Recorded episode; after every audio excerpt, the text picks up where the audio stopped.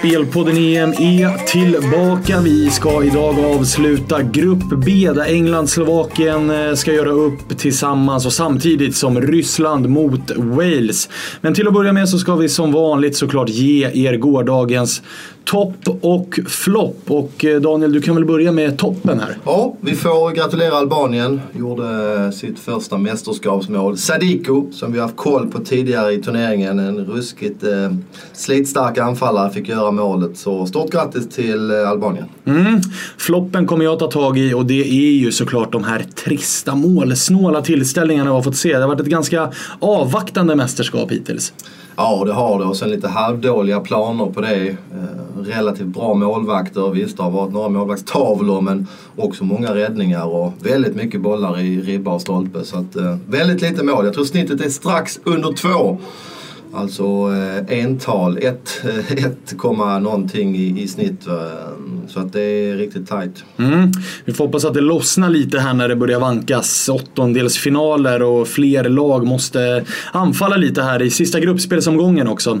Eh, igår hade vi inga riktiga speltips. Jag var inne lite grann på Frankrike, du höjde en liten varningsflagg och, och till slut så blev det 0-0. Men det var ju egentligen ingen riktig 0-0 match. Nej, jag tycker att Frankrike framförallt körde rejält i första halvlek och Pogba var ju väldigt bra.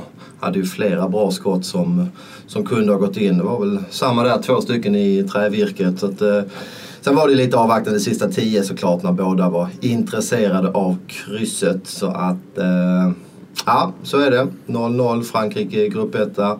Schweiz vidare som tvåa. Så får vi se om Albanien går vidare. De har alltså tre poäng men de har minus två i målskillnad. Och nu kan ju de andra grupperna spela på det här resultatet. De andra treorna. Mm. Så att, eh, ett litet minus för Albanien att vara i grupp A. Mm, vankas även lite taktisk defensiv från vissa lag kanske här i slutomgången i gruppspelet.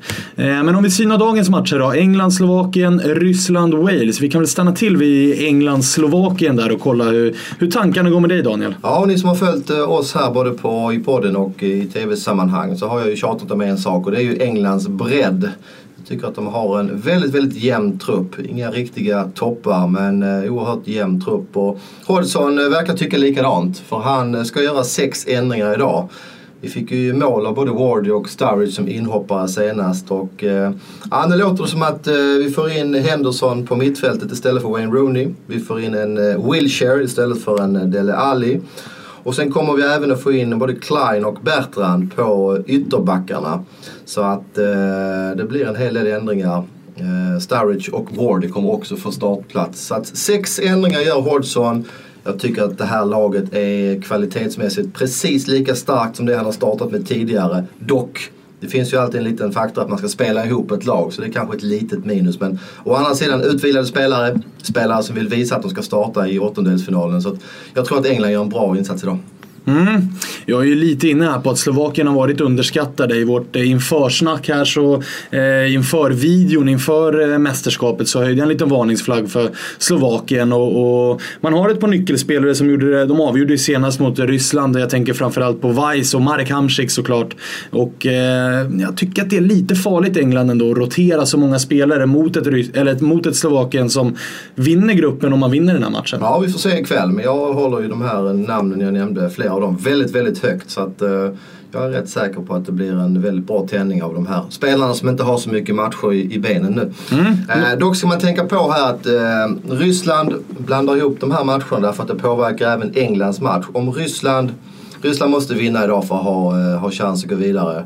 Ett poäng räcker inte. Uh, skulle Ryssland leda uh, klart mot Wales, säg att de leder 2-3-0 en bit in i andra halvlek. Ja, uh, då är det ett läge där eh, Ryssland och, eller England och Slovakien kan vara intresserade av kryss. Därför att då vinner England gruppen och Slovakien blir ju tvåa då på inbördes möte. Så att om Ryssland leder och gör det med några mål så är krysset intressant för England-Slovakien. Mm. Eh, om vi kikar lite på den matchen. Wales har ju chockat många. Man hade England, inte i brygga spelmässigt, men eh, resultatmässigt ganska länge. Eh, hur går tankarna kring Wales? Ja, vi har väl ungefär sett det vi förväntade oss. Ett väldigt hårt krigande lag. Man har en, eh, kanske turneringens, eh, en av turneringens bästa spelare i Bale. eh, som ju driver på sitt lag, vassa frisparkar. Eh, nej, men det, det, det, är ett lag som vi vet vad vi får. De spelar väldigt brittiskt, har en ganska bra coach också, Coleman tycker jag.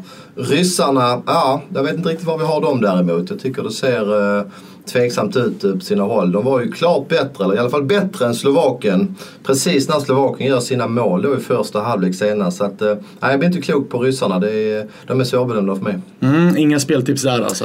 Nej, jag vill inte ha det. Lite tråkigt här men jag vill se lite grann på matchinledningen här. Men det är återigen, det, det är en tvålina och till och med underfavorit då Wales, Ryssland och eh, Ryssland är ju angeläget om att göra mål och måste vinna. Så att, eh, det kan ju vara så, men jag är lite skrämd av hur det har sett ut tidigare i turneringen. Så att, eh, jag är lite tråkig idag. Inga speltips före match faktiskt. Nej, och jag stämmer in i den eh, tråkigheten faktiskt. Jag har sneglat lite grann faktiskt åt eh, Slovakien plus en halv. Eh, alltså vinst ifall det blir kryss på det spelet. Det är två gånger pengarna. Eh, men jag vill som sagt, jag, vill, jag är inne på din linje. Jag vill se en, eh, en matchinledning här och jag vill se hur det, hur, även hur Ryssland-Wales inleder. För är det så att Ryssland är klart bättre och går för segern eh, och får in en tidig boll i första halvlek, ja, då är nog både England och Slovakien väldigt nöjda med det där krysset. Så det skulle i så fall vara Slovakien plus en halv där. Men eh, inget som ni får eh, ännu, utan bara en liten idé. Man skulle kunna säga att dubben där, att spela Ryssland och vinna till en 2,75 ungefär gånger krysset till 3,25. Ja, då har ni en ni, nästan en niooddsare. Eh, det kan ju vara så att vi får eh, lite betalt på det krysset om Ryssland leder. Så att, eh, ja, en lillpeng på eh, Ryssland vinna och kryss i, i England eh, mot Slovakien kan jag köpa. Mm, där har ni. Eh, in på Football United, eh, där har ni ju speltips från alla våra tipsters och eh, de livespel som dyker upp får ni som sagt där. Vi har varit inne på att eh, krysset i England-Slovakien kan vara intressant och även en, en rysk seger för på pappret ska man vara bättre. Eh, såklart också eh, tack till Unibet, våran eh, sponsor som eh, hjälper oss att göra de här programmen och håll också utkik för de eh, videomagasin Wallin som dyker upp här inför eh, avslutande gruppspelsomgångarna. Eh, vi hörs igen imorgon och imorgon då är det fler matcher. Då är det fyra matcher som ska avverkas. Nordirland, Tyskland, Ukraina, Polen, Tjeckien, Turkiet och Kroatien mot Spanien. Vi hörs innan dess.